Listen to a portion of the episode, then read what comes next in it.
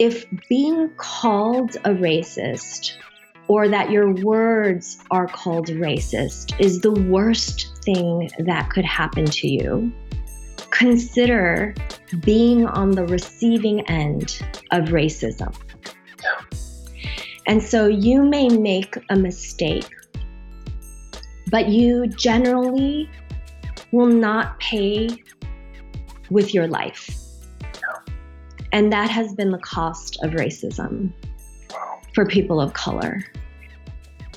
Kathy Khang is the author of the brand new book called Raise Your Voice Why We Stay Silent and How to Speak Up. She's a speaker, a journalist, an activist. She works in issues of gender, ethnicity, justice, and leadership development. She writes for Sojourners Magazine, Faith and Leadership, and she's the co author of the book More Than Serving Tea. This book is such a helpful guide for those of us who want to learn how to dialogue about the important issues in a pluralistic society where we have lots of listening to do, but also lots of speaking to do. There's just so much to learn. And Kathy's really such a good person to learn from. I really loved our conversation. I think you will too. Uh, so after you listen, go out and get her book. You can find links on the show notes to buy her book, Raise Your Voice Why We Stay Silent and How to Speak Up, as well as all the ways to connect with Kathy on Twitter, Facebook, and through her website on the show notes. So without further ado, enjoy my conversation with Kathy Khang. Well, hey, everybody, welcome to This Good Word. And my name's Steve Wiens, and I'm here with Kathy Khang. Hi, Kathy. Hey, Steve. Uh, as I've been reading your book, um, I'm struck by how uh, timely it is right now, honestly. And I'm sure you're, you're, you're getting that a lot. Yeah. But there's just so much need for some help in how we dialogue with each other about important things. Um, so, first of all, thanks for writing this book. It is, I, am really enjoying it. It's really, really good. So, good. thank you. glad. You're welcome. And um, right in the beginning, I was fascinated that you wrote about how your um, practice of journaling as a kid, you, you sort of traced your ability to find your voice back to that. So, say more about that because I loved that little uh, window into your childhood. Yes. So it was more about practicing penmanship, I think, is what my dad intended. And it was a practice that he started. I I mean, I remember it as far back as probably second grade, and we've dug up some of those old journals. So um, it was just something that my dad thought would be a good uh, practice for me. So every day, writing a few sentences about my day, nothing deep from a second grader. But I know that from that, I always knew there was a space where I could be unfiltered and honest. And so, you know, there were days where I wrote like, I had a hot dog for lunch. It was a very good day. And that sense of like I could say what was important to me and what I enjoyed, and it didn't matter what anyone else thought. It was my space. Yeah. Oh, that's so good. Well, because I think you know, so many of us have uh, journaled and maybe we've gotten in and out of it, but for you to go back to that and even and you know, like our parents, I mean, I think as a as a dad myself, it, it, it's so helpful to know that even sometimes when we have an idea for our kids, right. they can that might be not that awesome, they right. can turn it into something better. Uh, sure, so, sure. and my penmanship is awesome. Actually, my handwriting is beautiful, but I know that that's not i mean you know that's what my father intended. I just don't think that he was thinking ahead and going oh this is a great way to encourage my daughter to find her voice. Yeah, yeah. well i mean ugh, and my penmanship is horrible. I mean it is awful. I i cannot write in cursive number one and and even my like printing hard block printing i have to really focus on writing slow if i'm going to write like a little note to someone. Um, so so so kudos to having good penmanship cathy that is so good. Um, okay so there's a quote that you uh, have that i want to read and it's about agency as it relates to Imago Dei, the image of God in which we're created. And you write, our voice, our influence and interaction with people and the world around us is embodied through our words and actions. So, talk a little bit about your view about how our voice and our words um, and our essentially our agency comes from a healthy view of our image of God. Well, so I um, when the idea of the book started to form and using the language of voice, I wanted to make sure that readers did not assume it only meant the things that came out of our mouths. Right. Um, and that this uh, sense of voice was not just an oral tradition, but that it was about our lives and our the fullness of our lives.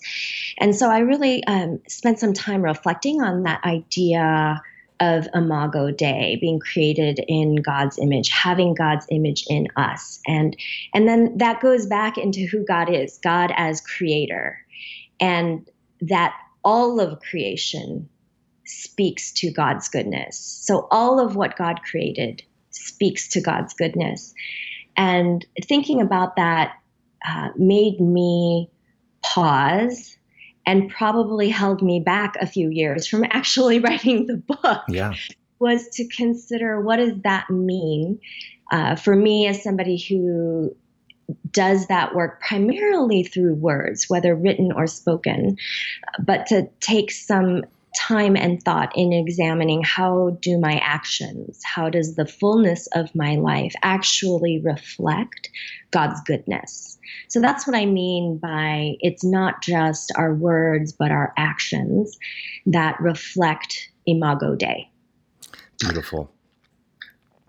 Uh, and you write pretty extensively about the um, the story of Esther in the yeah. Bible and about how you resonated with that and why you resonated with that. So uh, I would love to hear more about uh, when that bubbled up for you and, and, and what you're seeing in that. Well, I always had heard and uh, engaged with the book of Esther as a beauty pageant. So, you know, there's there was a lot spoken of beauty and um, you know, how Esther kind of the king is attracted to her and so she becomes the next queen. And you know i've been at women's conferences where we've spent time in esther and even i have a recollection of being an mc at such a conference. And mm. you know my shtick was i came out with like a beauty pageant sash and a crown and and this sense of um, a, a pageant a contest. But uh, as i dug deeper into her story and into the book itself I resonated because, um, you know, the book is named after Esther. It's one of the few books in scripture uh, named after and about a woman. Yeah. And we don't hear from her until about four chapters yeah. into the book. And I thought, what? Mm-hmm. that doesn't make any sense. Um, and there are just so many la- layers in Esther's story. You know, she's she's got two names. She's Esther and Hadassah, mm-hmm. and uh, so she's she's bicultural, and um, her experience being um, pulled into uh, the king's court is because another woman risked raising her voice mm-hmm. and paid price. I mean, there's so many things about that for me. I thought, oh, this isn't this isn't the story of a beauty pageant, which seems so far off from my life experience, um, but one that resonated for me as somebody who is now called Kathy Khang, but my given name is Kang Kyung-ah in Korean, and um, and that this kind of hyphenated identity as a Korean American or Asian American, and this sense of trying to kind of pass into white America or even into white evangelicalism. And so I spend a lot of time digging through and kind of unpacking Esther because I first heard her story and read it through a very male, white male Western lens and realized, oh, this isn't that. Yeah. This is actually a story of agency and advocacy and justice and finding your voice and risking so much um, to step into that. Yeah, I, you know that's interesting um, because there. I mean, growing up, I I heard the story of Esther as yeah, this this beauty pageant person that that sort of stumbled her way into history and almost by accident. oh, by right. the way, you know, said something that changed everybody's minds, uh, and it was sort of surprising because look at this beautiful woman, you know, versus no, no, you idiot, she was brilliant and courageous, right. Right. and yeah, the whole book is named after her, and so. Um, so I I really enjoyed how you how you played with that throughout the book um, as it relates to agency, and and and you do talk about how raising your voice comes at a cost, like it did with Esther, um, and and I I think like everyone would sh- would nod their head and say, well, yes, of course it does, but talk more about about some maybe even some stories about how that has come at a cost for you. oh, um, I hope the pain and that, like, oh, right, yeah. I hope this will be encouraging to listeners um, that even when you pay the cost, you still you know you're walking in integrity and you know you're walking into God's invitation. Mm. And um, you know, I I work for a parachurch organization, and um, part of our role is to fundraise, raise our entire salary to raise our support.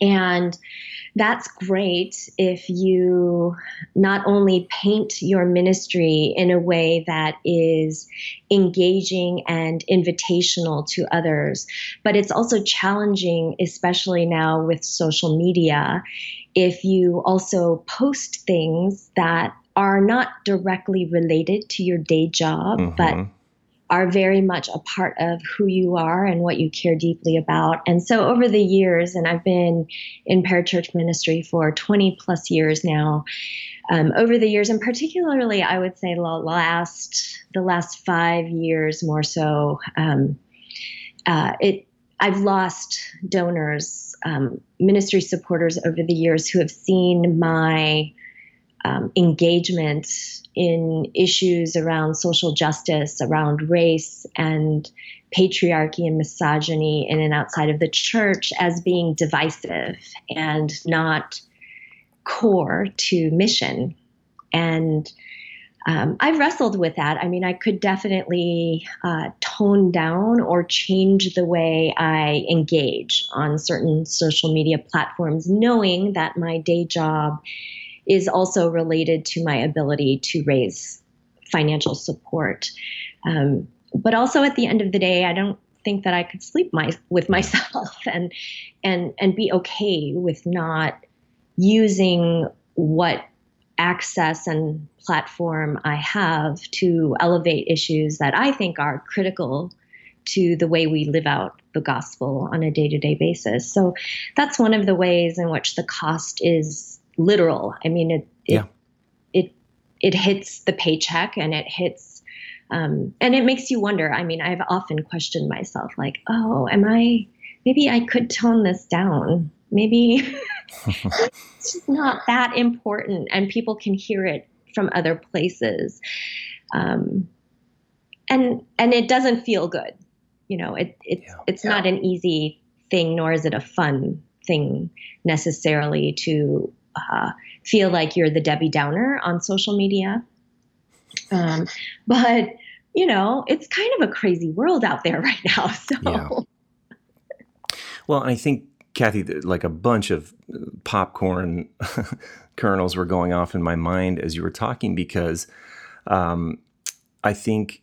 Well, let me ask you this: Do you think there are um, you know, I'm I'm I'm a white man, and I've gotten um, browbeaten for the, some of the things that I've said on social media, but there seems to be different rules for men and women in, in terms of yes. what what costs they pay when they raise their voice, and then there seems to be uh, yet another set of rules between people of color and um, people who are white. Um, yes. True? Not true? Very true. Absolutely yeah. true absolutely true. And and the labels that are put on us are different. They are um, racially tinged. Mm-hmm. They are um, uh, there's misogyny. There's all sorts of other isms and ajis and all that connected. And um, I think it goes to show um, the danger in that. And I don't think it's anything different for us if we read scripture properly, right? Jesus wasn't a blonde, blue eyed man. Even though what? those, I know, I know it's so weird because those were the pictures I grew up with yeah. about Jesus. I'm pretty sure in my children's Bible, he was pretty fair skinned with blue eyes. Yeah. Uh, and and the cost of living faithfully, and we say that as Christians. I mean, right across the board, we uh-huh. say that um, there is a cost to being a Christian and you know heavy yokes and all of those types of things. But um, but in reality, uh, the labels are are very sharp and very pointed and for women of color in particular, we can't avoid all of the landmines. We can't avoid any of them, mm-hmm. right? I think I write somewhere in the book something about, you know, we're we're mansplained at the level. And then we're also kind of put in our place, whether racially, ethnically, culturally. Mm-hmm. Um, and and so uh, you may be told that you are divisive, but I am more often than not eventually told if I don't like it here, go back to where I came from. Hmm. Right. So there's that kind of the ethnic, cultural yeah. jab. And somewhere in there is usually a nasty word hmm. that is reserved for women. Yeah. Gosh. Um, and that is, that is, it shouldn't be surprising that that still goes on. Um, but somehow it, it, it, it somehow it go, I, I, go, gosh, I mean, how can we not, how can we be still there? But there we are. Um, which again is, is I think, um, why I feel so encouraged um, that you wrote your book uh, and the way that you did. And it's very um, direct and at times hilarious and um, yeah no it, i mean it really is but it and um, challenging convicting um, and so um, gosh this gets this next question gets at some of the evangelical christian culture that i think drives me crazy um, but you're speaking right to it when you write, I believe that Christians desire and can handle more complexity. I underlined that several times. I agree with it 120%. Say more about what you're seeing because I think some people might say, no, the Christians I hang around, and I am a Christian, they don't desire more complexity. They, they want it clear and simple and straight and inside, not outside. And, you know, so um, um, I I totally agree, but say more. Yes, um, I think on the surface, that's we um, we operate out of easier extremes and binaries. Yeah. I do think it's easier to say this is right and that is wrong. Um, and you eat cookies in the afternoon, but not in the morning, right? Like silly, random rules and other rules of engagement that society has set up for us, and particularly in the church. Um, but I do think that as we um, engage more deeply relationally with friends, with family, with our neighbors, we we are not stupid. Just because we're Christians doesn't mean we're stupid. Um, we recognize that it is far more complicated than saying if everybody does X, yeah. we will, yeah. everything will be fine. Because we know it isn't. We we can just look at the news, watch the news. We can look in our neighborhoods, and we know that's not the case.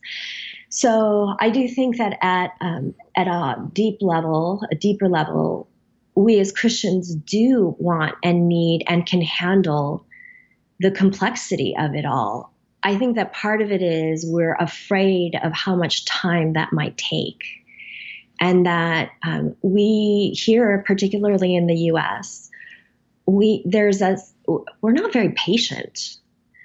and um, and and there's just a hurry hurry yeah. kind yeah. of attitude and i think that happens in our churches as well um, you know we uh, for about uh, for more than a decade we uh, were attending um, a second generation korean asian american church and the rule rules around time and what you hurry and what you don't were very fluid. Hmm. Um, so there was a start time, but there was also kind of like the second start time because worship started, but that was really kind of like warm up worship, and then you would have like the real worship, and um, but then um, at some point in our lives we uh, switched over to a more kind of white evangelical church that was structured around the values of white evangelicalism. And when when white churches say they start at 10:30, they start like at 10:30. And sometimes there's a timer on the screens that counts down. That drives me. Uh, anyway, keep going. Yes, That's right? so funny. So like it starts right at 10:30. yeah. And so I remember when we were visiting churches, it was like, okay, well, this week we're visiting a white church, so we have got to be on time, which means you have to get to the parking lot early so you can find a seat. So so I think those are the types of things that I see playing out in the desire for complexity and the the ability to handle it. I just don't think that in a four-part sem- uh, sermon series we are set up well to dig deeply into how scripture engages with any one of the current events going on in the world. We can't do it. No. No, not when it's prepackaged to, you know, be the the the four things you got to know to make it through Monday right. and right. um yeah, I it, yeah. I I've been very influenced by um the Jewish idea of midrash and this mm-hmm. this questioning Socratic get around uh, all angles of the text, debate the text, debate each other, uh, ask questions that we've never asked, believe that certain texts have different meanings for different times. Um, that's given me a lot of hope um, yeah. for the future. Um. But this this formulaic, simplistic, well, the Bible said it, so we got to do it. Way I've just I've just in this pluralistic, um, globally connected world we live in, it just doesn't play anymore for me. That right. you know the simple meaning, and it's just you just got to read it and do it, and and you're good. Right. Um, and that's Jesus certainly seemed to be operating at multi layers as he was speaking to different people, even in one parable, right? He was talking right. like on 17 different layers. So, right, right. But yeah. we can't get to that in, you know, 15, 20 minutes no. if that's what you're allotted. And and and I recognize again, there's a complexity in that. There are different factors at play, but we deal with certain amounts and levels and values around complexity that afford time for announcements and prayers of the people mm-hmm, mm-hmm what it, what would that look like to expand sermon series mm-hmm. or maybe to you know a couple weeks cut out prayers of the people yeah. or cut out musical worship or never. Are you yeah, kidding me? Right? Or expand musical worship. So yeah. i think that there's um, a rigidity to the way we engage. And and so i am hopeful. I i do think that overall Christians and I think overall people long for some more complexity and are hungry for that. We just we're just so trained and we are ingrained in the patterns that limit that. Yeah, for sure. Okay, um, this I don't mean this to be a trick question. If it is, ask me to rephrase it. Okay? okay. But are there certain kinds of people and certain people that need to lower their voice and other people that need to raise their voice? Ooh, good question. It's not a trick question. I think that there are places and situations um, for all of us to take a moment and gauge whether or not we really need to say anything. Mm-hmm. Um, and I and I recognize that in today's um, hmm, culture, for a broad term, mm-hmm. uh, there's definitely a need for white men to take maybe a longer pause um, before interjecting their thoughts or comments rather than questions. Um, and yeah, and and that's that's a tough one for me to say as directly as I just did. But the reality is, particularly in our Christian circles, uh, I've recognized that most of the voices I have heard from or read over my years of vocational ministry have been white men. Mm-hmm. So whether or not they were the speakers, they definitely were the teachers in the books that I read and the content that I engaged with. Um, and, and that takes a level of discernment that is required in all of us. Um, but I also think that it uh, there are people it, it all depends on the situation, right? And the, your ability and the agility you have to ascertain your social location hmm. in a particular moment. And even in that, to also be in prayer, to be yeah. discerning God, are you inviting me to speak? And if I say something, is it something new that will move us forward? Is it a question or is it just a statement hmm. uh, reiterating something that a sibling has already said yeah. and said well, right? So I think that that's that's the trick. I mean, it would be easier for me to say yes across the board, white men, you all need to sit down and be quiet. I think that there are opportunities and places that I need white men to speak up and do more. I think that in a lot of leadership situations, still in our churches and all that good stuff, um, you know, there are plenty of meetings and executive boards where it's just all men. Yeah. And and where you know, no one's going to listen to my voice. No one's going to listen to a woman's voice. We're not in the room. Hmm. Um, but when we are in the room, what would it look like if the white men who maybe you yourself have not said anything, but the things that you've been thinking have already been represented? Yeah. Um, to to be quiet or ask questions mm-hmm. of people who haven't spoken. I, am so glad you went there. I was hoping you would. Um, so thank you for going there. Um, and I agree. I mean, it, it, it, and I think this is also complex. And thanks for giving a complex answer because sometimes the white men that I talk to, they're frustrated because now they feel like everyone's telling them just to shut up and shut up. Mm-hmm. And you know, it's like, no, there's some nuance here. Like we can we can actually listen more. We we, we actually can. That is right. possible and still engage. And actually listening is one of the best ways um, to engage. And so thank you for thank you for going there. I think there's a whole lot more we can we can all think about and say regarding that. Um, but I want to ask you some more questions. So yeah. here we go. Um, parenting your kids, I, I, I know you have, um, I think you have three kids, and you're yeah. trying to raise them to raise their voices. So, how do you do that in a way that's appropriate to how old they are, in a way that gives them agency? Um, what are your What are your learnings so far?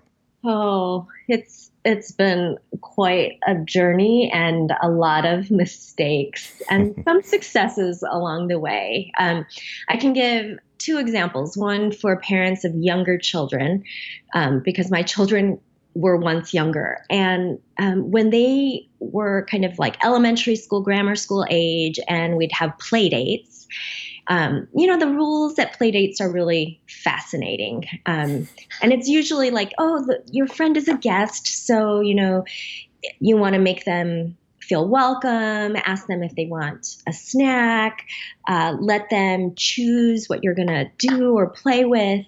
Um, and and the guest kind of gets to have first say. Uh, but I also recognize that my children all had kind of special toys or things that they enjoyed doing that were like it was their thing yeah. or a special toy. And so before friends would come over, I would say to each one of my children, you know, if you don't want your friends to play with this toy, um, you don't have to let them play with that toy. But let's put that away.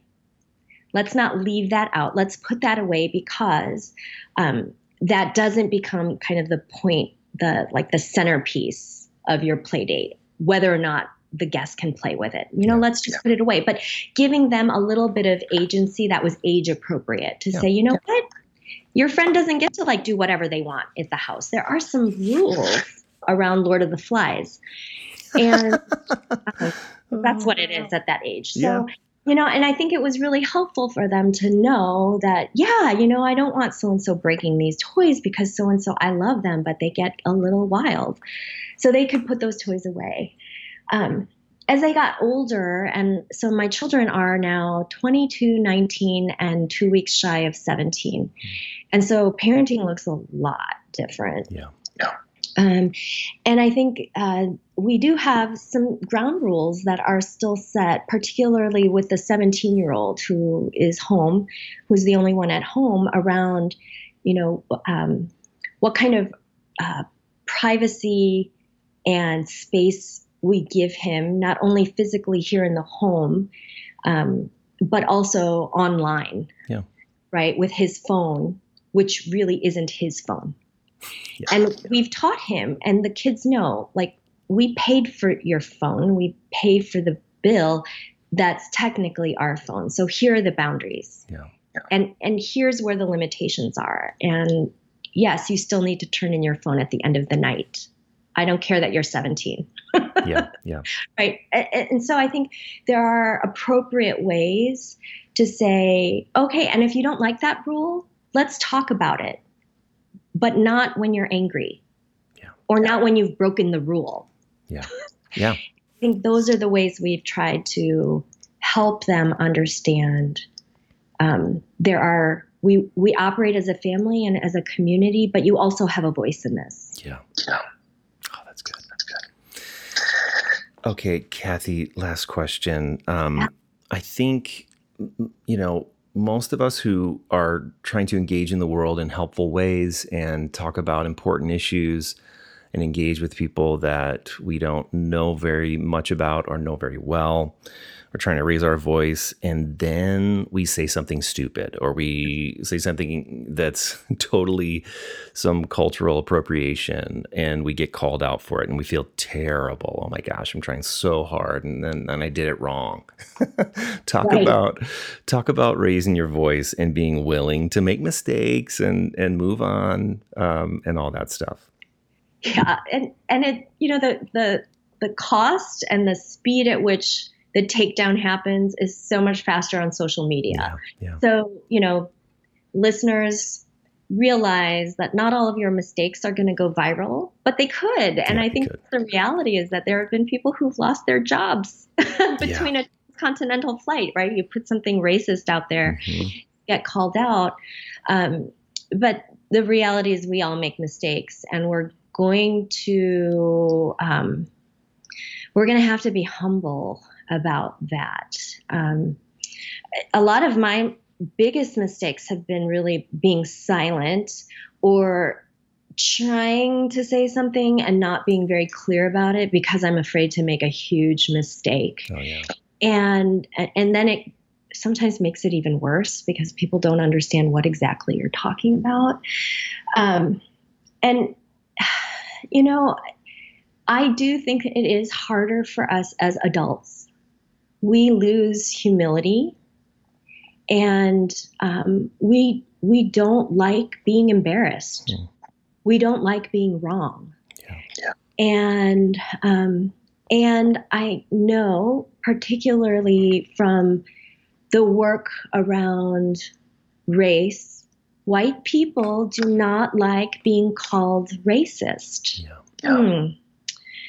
Um, and what I've said uh, to white siblings is um, if being called a racist or that your words are called racist is the worst thing that could happen to you, consider being on the receiving end of racism. Yeah. Yeah. And so you may make a mistake, but you generally will not pay with your life. And that has been the cost of racism for people of color. And particularly in the US, our Native and Black siblings have paid that price in a way um, that still plays out.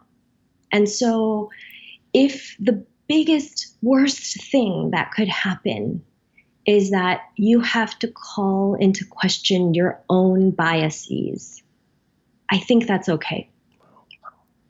I hope that's okay. And I hope that's what we're teaching our children.